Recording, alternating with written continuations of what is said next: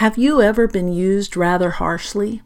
I used to dream of leaving all my clothes behind and walking naked into the woods, lying down in the hollow of the ground and letting myself drift away with the cold and the quiet violence of the elements.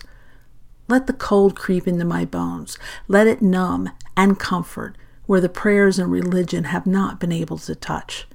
There are those who hate me, and I say, rightly so. There are those who love me, and I say, rightly so. Do what you will.